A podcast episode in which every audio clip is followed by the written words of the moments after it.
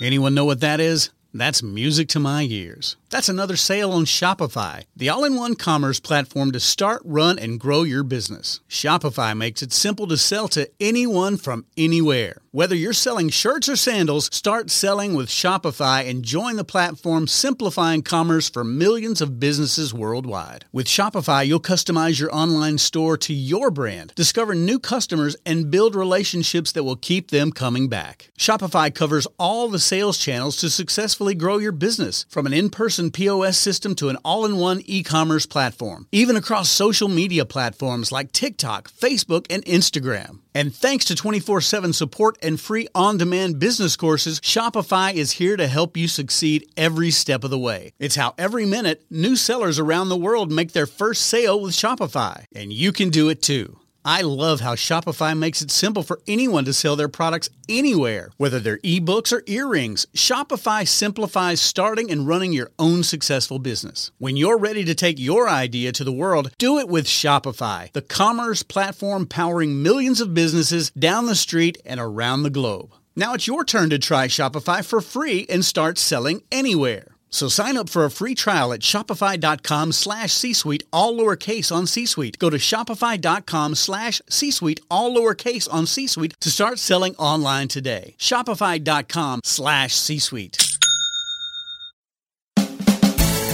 You're listening to Thinking Outside the Bud, where we speak with entrepreneurs, investors, thought leaders, researchers, advocates, and policymakers who are finding new and exciting ways for cannabis to positively impact business, society, and culture. And now, here is your host, business coach, Bruce Eckfeldt.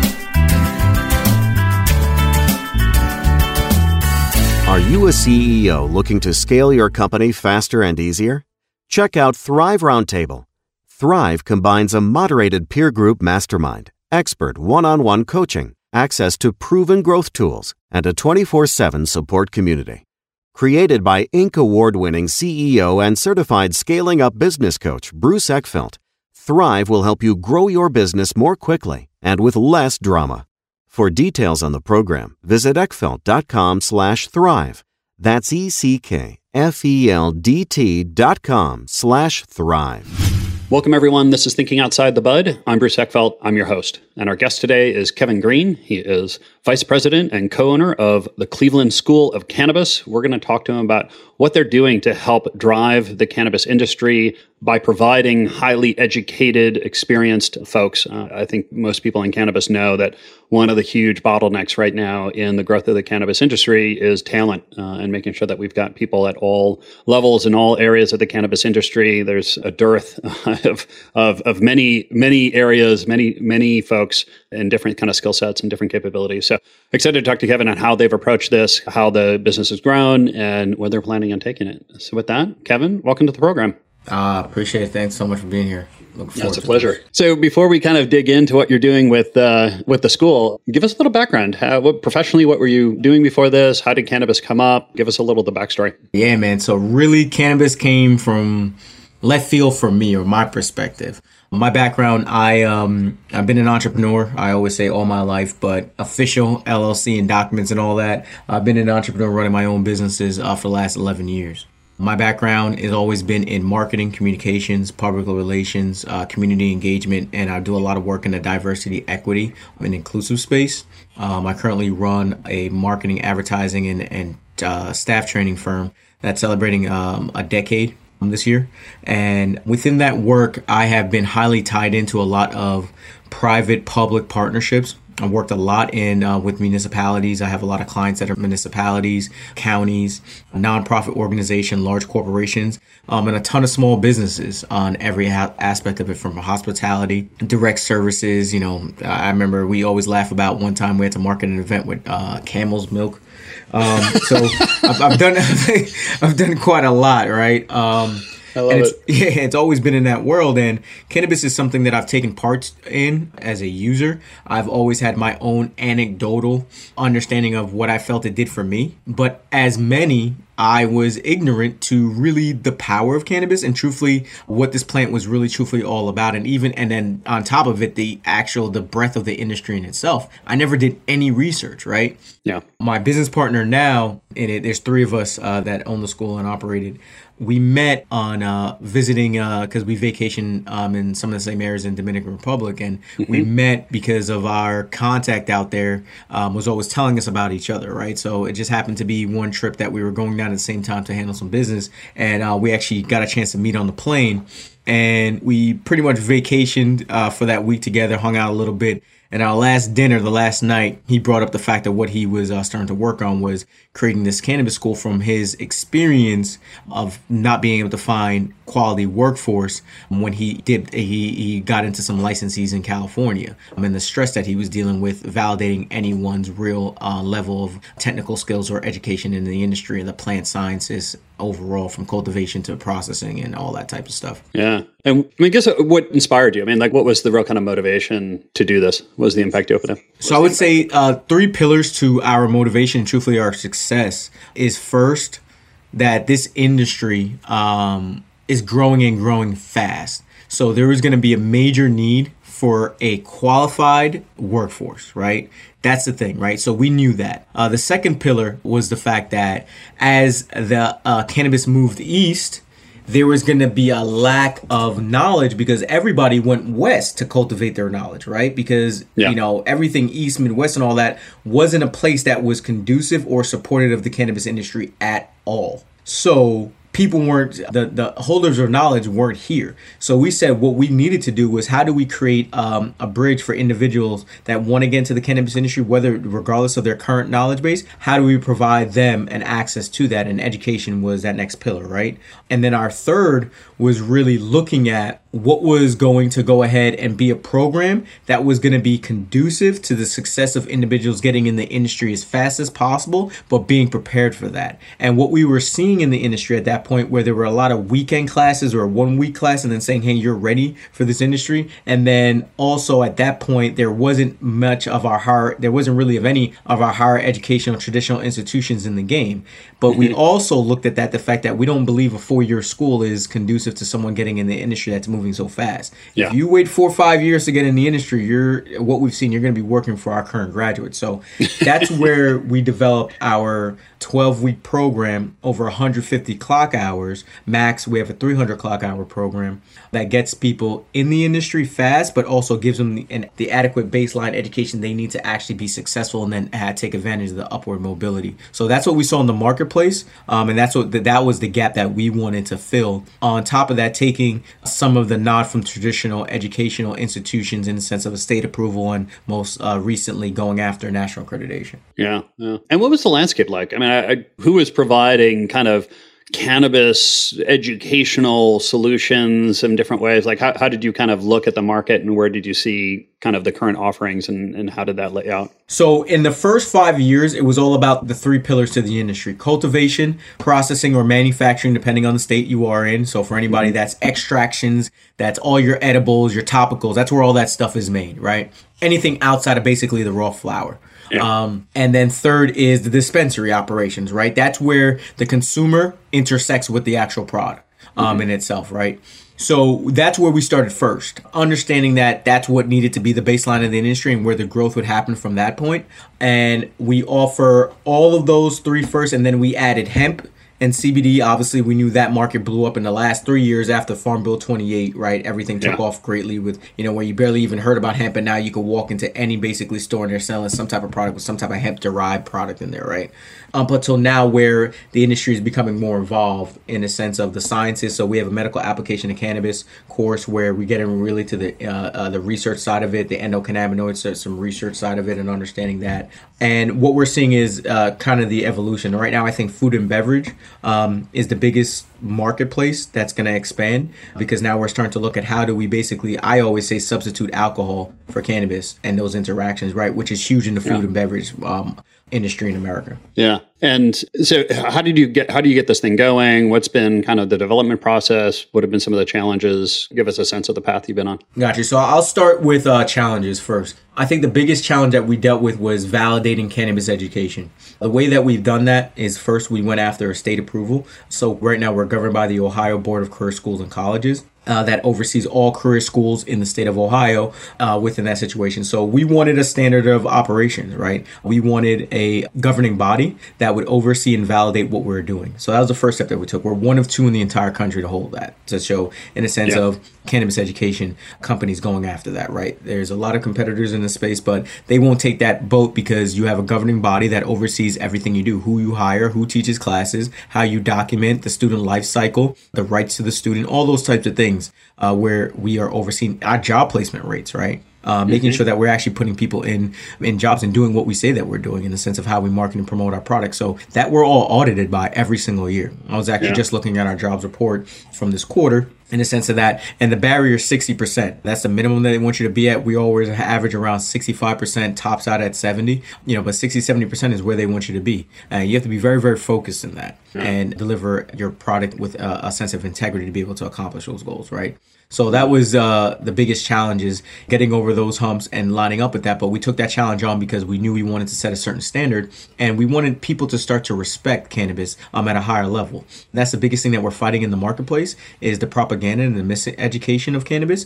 So it's not that we're just trying to educate people; we're trying to re-educate people in the sense of what they actually feel that they, they currently know about yeah. cannabis, right? And that is the biggest hurdle that we're fighting in it. Um, the second biggest hurdle is that within the fact of the lack of education in the industry and the propaganda, we're still fighting the fact that we're not federally legal. Within that, there's a lot of situations that are difficult, right? So we don't yeah, have sure. proper access to banking like any other industry does, which we should, oh, especially so tragic. Especially for us because we actually don't make any money for the sale or consumption of cannabis. Yeah. We're strictly yeah. education and we still fall on those rules because we're bundled in uh, to yeah. the fact that we're a cannabis. When you're creating, you're helping create jobs. I mean, exactly like, right. Just so backwards.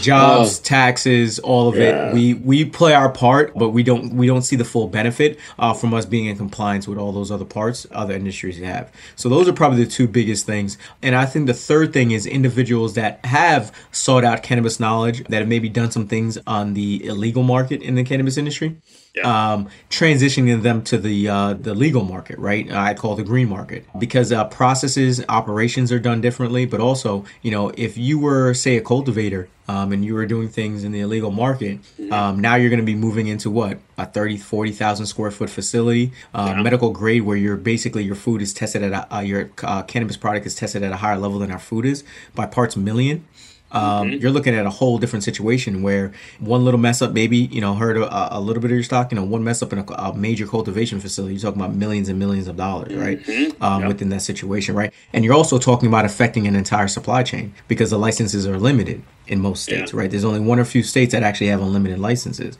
So, you, you know, a facility goes down or a facility, that you will literally mess up the supply chain where we are currently in the industry. So, how to transition those folks into the uh, legal market, not only in the sense of their processes, but around the culture that they've been in, right? Cannabis has gone mainstream and cannabis is going corporate, right? We all have our perspective on what's good and bad about that, uh-huh. but it's here that's our reality. So yeah. we can't dodge our reality regardless of our perspective. We have to be able to navigate that and still find success. Yeah. So, are you specifically focused on, or, or do you bring in students that have criminal records and help them with the process of getting jobs, or how, how are you dealing with kind of the the legacy market and you know folks that you know unfortunately did kind of suffer from the war war, war on drugs and you know convictions and things like that? So, from our standpoint, all is welcome because we want to provide education to individuals. What we're battling is still these are archaic and unjust, inequitable laws that don't allow a person that has had a cannabis specific conviction to be able to take full part. Like right now, in a lot of states, if you have any type of felony conviction, you can't take part in the legal cannabis market. Yeah. So we've provided a lot of access to individuals to be able to take advantage of the hemp market because those same rules don't apply to the hemp yeah. market because it is federally legal per Farm Bill 28. Yeah. So that has been the way that we've been able to navigate that. Obviously, we're doing everything that we can to support initiatives and organizations that are out there that are working on expungement and moving forward and, and adjusting some of those situations yep. and working with licensees in the sense of how do we go ahead and position people uh, that have had direct disenfranchisement to the uh, uh, to the uh, uh, war on drugs and the uh, the illegal cannabis market.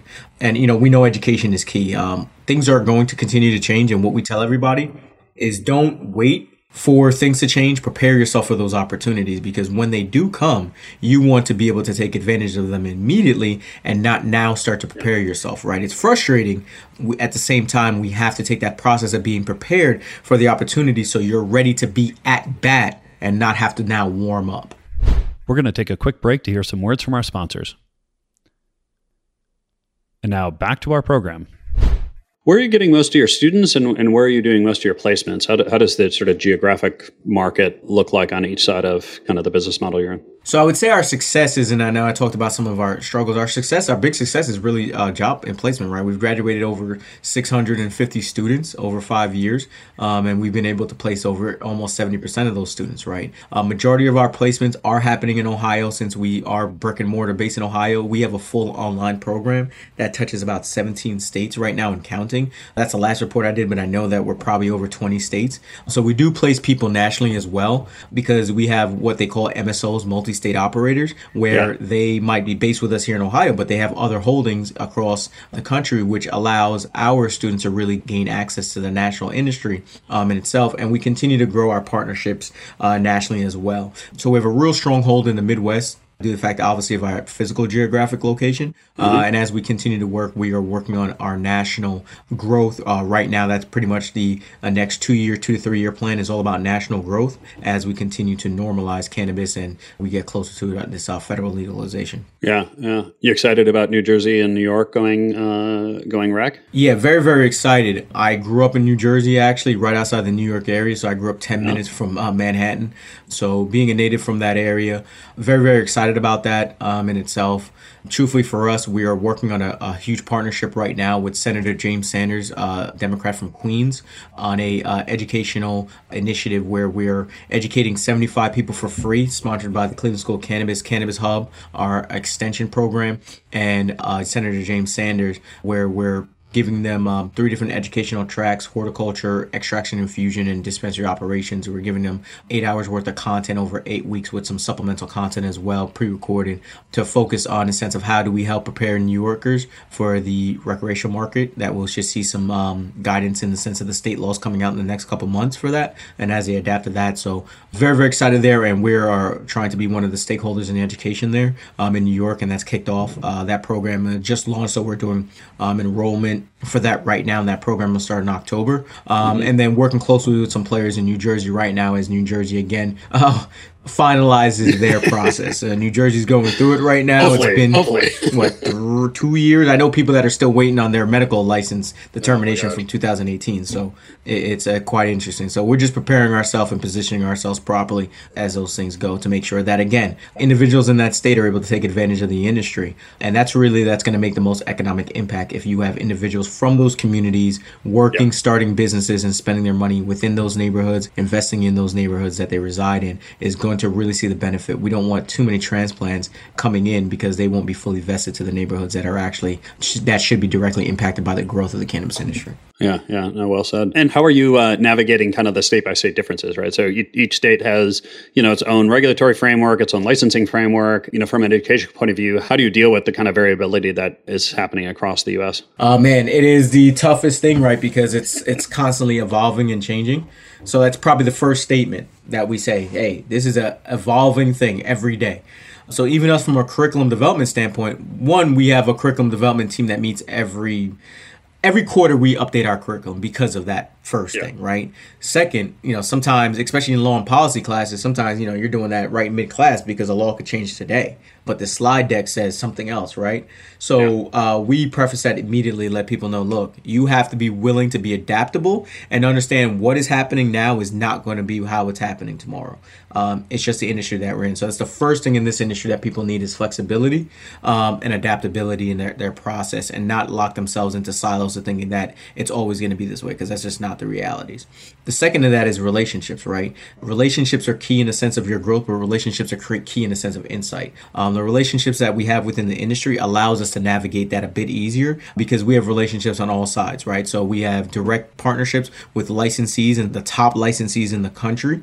So we understand kind of, we get that insight from them to say, hey, where's the industry going? Where is that going um, in itself, right? We have a large uh, student base and student population, which are also the consumer population of it. So we also are able to track and see kind of what's going on with the consumer market. And then obviously our governmental partners, in the sense of what we're doing there, in a sense, because uh, we uh, train um, and educate some governmental entities that oversee the cannabis industry in the state of Florida. We actually deal with the Florida Department of Health and train their medical marijuana board um, and all the uh, people in that department that oversee and regulate the cannabis industry there in Florida, and then working obviously with state legislators, etc. Staying close to that beat the drum is how we're navigating it but we're just we're subjected just like everybody else. You know we can make a complete investment say hey this is what they said this is what we're feeling then tomorrow's like bam no this is what is and we have to make shifts. So as an organizational culturally adaptability is our biggest strength and one of our another big success. So not only being able to get people in the industry i think the reason why we're successful of that is because we adapt right? So i think our counterparts and our, our peers in traditional higher education that's where uh, will be the most difficult for them is to be able to adapt for your institutional institutions. It's very hard hard to adapt very very quickly because there's uh, so many different processes that it takes to make changes. So we pride ourselves on adaptability and being able to make those shifts properly effectively and being able to you know be in line with where things are going. Yeah and where's the demand these days? I mean, I, I, know kind of as the as the industry has evolved and grown and matured, you know, some of these things have switched or or the kind of the the bottlenecks have have migrated. But what have you noticed over time in terms of kind of the skill sets, the experience levels that are most demand? What parts of the industry? Give us a little insight. So truthfully, all levels are still in high demand, right? Because everybody wants everything. Right? So we, yeah. the thing in this industry, we still don't really know where the cap is because we haven't reached it we're just estimating, right? Every single estimation that they put from dollars, jobs, everything has been crushed, right? We crush it every single time because, you know, it just grows, right? And the one thing with cannabis is that as an entrepreneur, right, if I do my math and I look at the industry and I'm doing an analysis, the marketplace for cannabis was already there, right? It's not like we're creating a marketplace, right? We're just feeding it, right? A hungry marketplace. So it's a great thing to get into. What I believe is the growth and where the biggest demand from my perspective is the processing, the extraction side, right? Because that's where people, if we just think about five years ago, people weren't taking edibles as much as they do now right? It's blown up because people are finding new ways to interact with cannabis because truthfully, majority of this time all we really had was flower now people are seeing all of these applications that they've never noticed before. Like you go to California, like you can buy tea bags infused with cannabis. Yeah. You could buy mints infused with cannabis, right? So the applications are vast, and that's why that is the fastest growing sector, is because people are like, whoa, I could take a mint yeah. and get my get my uh, my my cannabinoids, you know that that's just very different compared to literally just five, six, seven years ago, yeah. um, where we weren't seeing these types of things. So that's the biggest side of it. But also, and when I talk to you know when you think about food and beverage, as we continue to normalize cannabis in our culture, just like right now, I can go to Disney World and go buy a beer with my kid. Right, yep. I can get a beer at Disney World. Why can't I go ahead and get an infused cocktail, cannabis cocktail at Disney World with my kid in a couple years. Yeah, I'm really curious and and you know personally somewhat excited about the whole consumption lounge movement here. How do you see that playing into your curriculum or, or how you sort of see the talent demands changing in the industry? Oh man, one i think it's going to allow so many people which is one of our largest uh, job industries is hospitality right food and beverage hospitality right and that entire supply chain right let's not we a lot of times get lost in the frontline workers the ones that we see right but mm-hmm. the one thing that we knew through the pandemic was our food supply chain was messed up about because it was the people that we don't see that we forget about that are so important to that right so the entire supply chain is going to have a pot of individuals that can transition themselves into the industry so you're going to have working knowledge that is viable now, right? Just logistics is a huge thing as we go federal, right? Because right now everything has to be grown state in the state, produced in the state, sold in the state, right? Yeah. As yep. we move to a national industry, you're going to be thinking about, well, if I cultivate it here, I can move it here, I can process it here, I can do it here, I can have it in a plate here, right? By Monday, you know, et cetera, right? There's people that understand that science at a high level. I don't care what the product is, they know how to do that. So it's going to be a great opportunity for people to translate their current skill sets Also, the second side of it, it is the biggest area where I think we're going to be able to see equity, where there's lower barriers to entry that will allow the everyday person and especially disenfranchised populations, black and brown disenfranchised populations and poor populations around the country that have been disenfranchised by the war on drugs it's going to give them more opportunities to get into the industry with lower barrier to entry and truthfully do some of the things when we think about hospitality, the food and beverage industry, and we think about BIPOC and, uh, and diverse communities, that is where industry wise, diverse communities are some of the strongest is in food and beverage. Yeah. and hospitality. So yeah. if they now have a new source of income and revenue stream by being in the cannabis industry, it creates more opportunity for wealth. Yep. And where where are you getting most of your candidates, most most of your students? I mean, what what areas, kind of you know ages segments you know is there any any patterns that you see? And what do they want what are they looking for? Why are they seeking you and what are they looking to get out of cannabis? So the first is definitely the midwest right? That's going to be our stronghold or the cleveland yeah. school of cannabis right? So that's going to lead to it for sure. And then obviously with a, a big fo- a big number coming out of ohio in itself.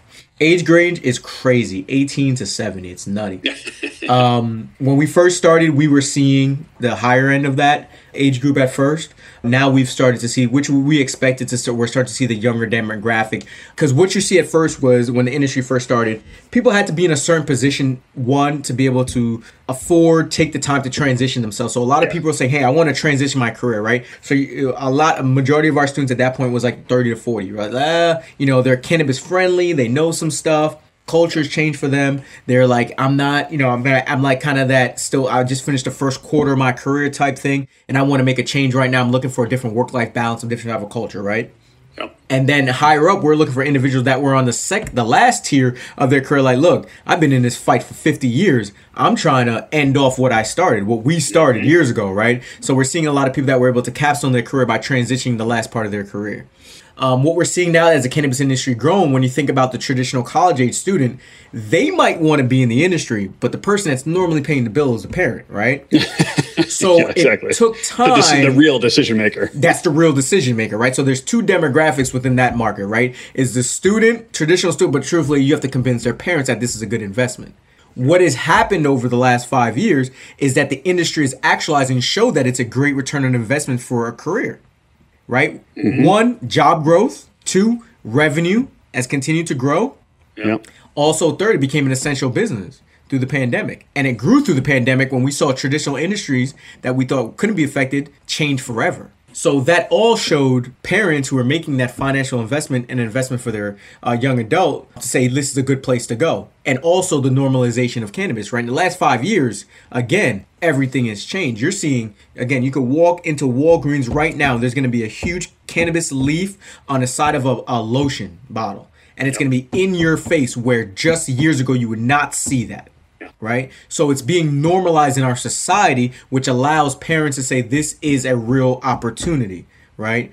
So those things are coming actually, which is why you're seeing the demographic change in the sense of the individuals getting it's it's leaning, it's skewing uh, younger because people are now choosing that earlier than transitioning. And where, um, I guess, what are your graduation rates like at this point? Number of people you've put into industry, where are they going, and, and what's your plan over the next couple of years in terms of people that you hope to be, you know, training and placing into jobs? Yeah, so I said we we, we really rarely fall under that sixty percent. Um, and again, you, you every year you have to kind of wait for everybody to graduate and get placed, but we, we stay hovering right around there. Our minimum is sixty percent. Uh, we normally average around every year about sixty five percent in terms of our job placement rates. For us, mm-hmm. it's only really going up. We're gonna have more educational offerings, uh, more ways for people to get access to education, less barriers to entry, um, in an industry that's growing consistently. Um, and for us, the reason why people seek us out is because we do everything that we can to provide the top program in the sense of cannabis education and the most robust program. I said our minimum program is 150 clock hours. So this is not a weekend program. This is not a couple hours. You're taking an educational track. You're taking six classes, and each class is 25 hours. Um, our top program is our executive program, which is 300 clock hours. If we think about that in relation to an, uh, an associate's degree, that's one third of an associate's. An Associate's degree is 900 clock hours. So understanding the level of education that you're getting out here, also our commitment to you in the sense of job placement we have an entire career service department. So we're not just saying in our branding, hey, this education is going to help you get a job. We are actively pursuing relationships for you and working with you in your professional development to acquire these positions. Every single day, we have an entire department dedicated solely to career services that gets introduced to our students upon enrollment. Yeah. So we start the process early. We don't wait like most of us that have gone to traditional education didn't even know about the career services department. yeah, didn't exactly. even know it existed and, until you're you're just a couple of days from graduation. You're like, oh my gosh, I need a job. exactly right. So we start that in our culture early. They're a part of orientation to know that this is a part of your process. Um, and we do personal development work with them as well because it's not just about your cannabis knowledge, it's about being ready to take advantage of these opportunities uh, from your technical skills, but also your professional development, right? Because again, cannabis is moving and shifting into a corporate space, so there's different expectations than they were in the illicit market. Yeah. Yeah. And how, I guess, how are you developing your industry relationships and how is that kind of evolving? You know, all the, you know, we've got new markets opening up, you know, there's mergers, acquisitions, right? There's a lot of shift. How, how do you kind of stay abreast and keep your relationships fresh in terms of, you know, the companies that are actually doing business in the cannabis space? So I think the first is what we've done in the industry, right? If you Google the top 10 MSOs in cannabis, they work with us, right? Who are also the top 10 that are eating up a lot of these acquisitions, right? Yeah. Um, it's all about making sure that our grads are the best in the field. That is what is going to continue to make us successful, right? We could say anything we want on a brochure, right? We can enroll as many students as we want. But truthfully, our value comes in is when our grads do what they do in the industry. That is what is making Cleveland School of Cannabis and all of our entities successful. Um, and I always say our goal is not enrollment, our goal is successful alumni in the industry because when it looks down to an organization, say, and I've had this conversation with top individuals and organizations, when they take an assessment of where their best uh, new hires are coming from, where people are moving up in their company fastest and are coming in with the best knowledge, they're coming from our program and that is what is going to continue to be the driving factor in our success. Is not what we do on the front end right? It's what happens in the preparedness that we have and what our graduates do. And uh, we're really sticking to that and making sure that we put our value in the student and making sure that they're ready to be successful because their success really is, is our success. And that's big big in the sense of what we do. And truthfully continuing to push for higher standards right? That's also what's going to push. Her again we are now a candidate with middle states association for national accreditation which means means we will hold the same national accreditation as all your top universities in the country, but we will solely be the only education company and school focused on cannabis education solely that will hold national accreditation in the world. So, yeah. understanding that, we are stepping in line with our traditional edu- institutions, but we're paving our new way in a sense of something that's never been done. So we want high standards, but we don't want the handcuffs of traditional education. And that's why we're doing it in our way. Yeah, yeah, great work. Kevin, if people want to find out more about you, more about Cleveland School of Cannabis, what's the best way to get that information? Uh, yeah, uh, Bruce, the best way is Google us anywhere, obviously, Cleveland School of Cannabis. You can always go directly to our website at csceducation.com. That's csceducation.com. You can find us on all social media platforms as well at Cleveland School of Cannabis or on all social media networks. So please, I, I always urge everyone we're here to be a resource with you, whether you become a part of the CSC family or not contact with us, ask us questions. We're going to provide any guidance and support that we can for you through your process. We have enough historical data and time in the industry now and seeing where someone wanted to be and what they needed to do to get there, but also giving you realizations of how this stuff actualizes. I'll tell you this the biggest thing that people have seen is everybody at first wants to grow cannabis until they figure out the work that it takes to being agriculture.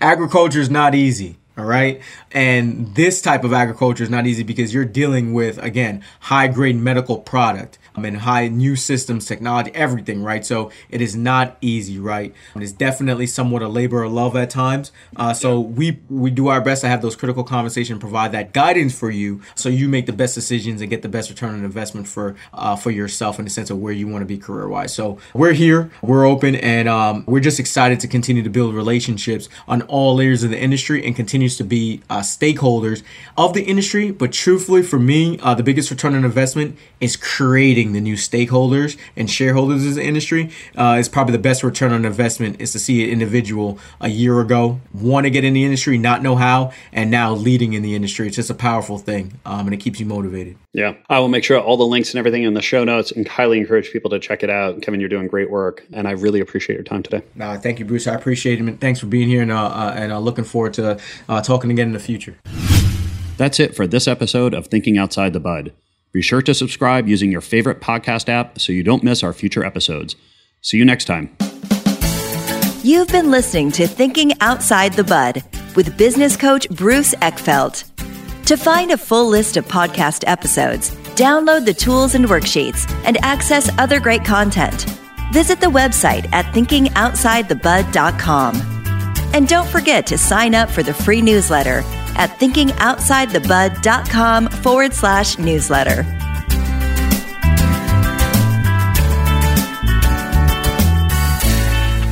This podcast is a part of the C Suite Radio Network. For more top business podcasts, visit c-suiteradio.com.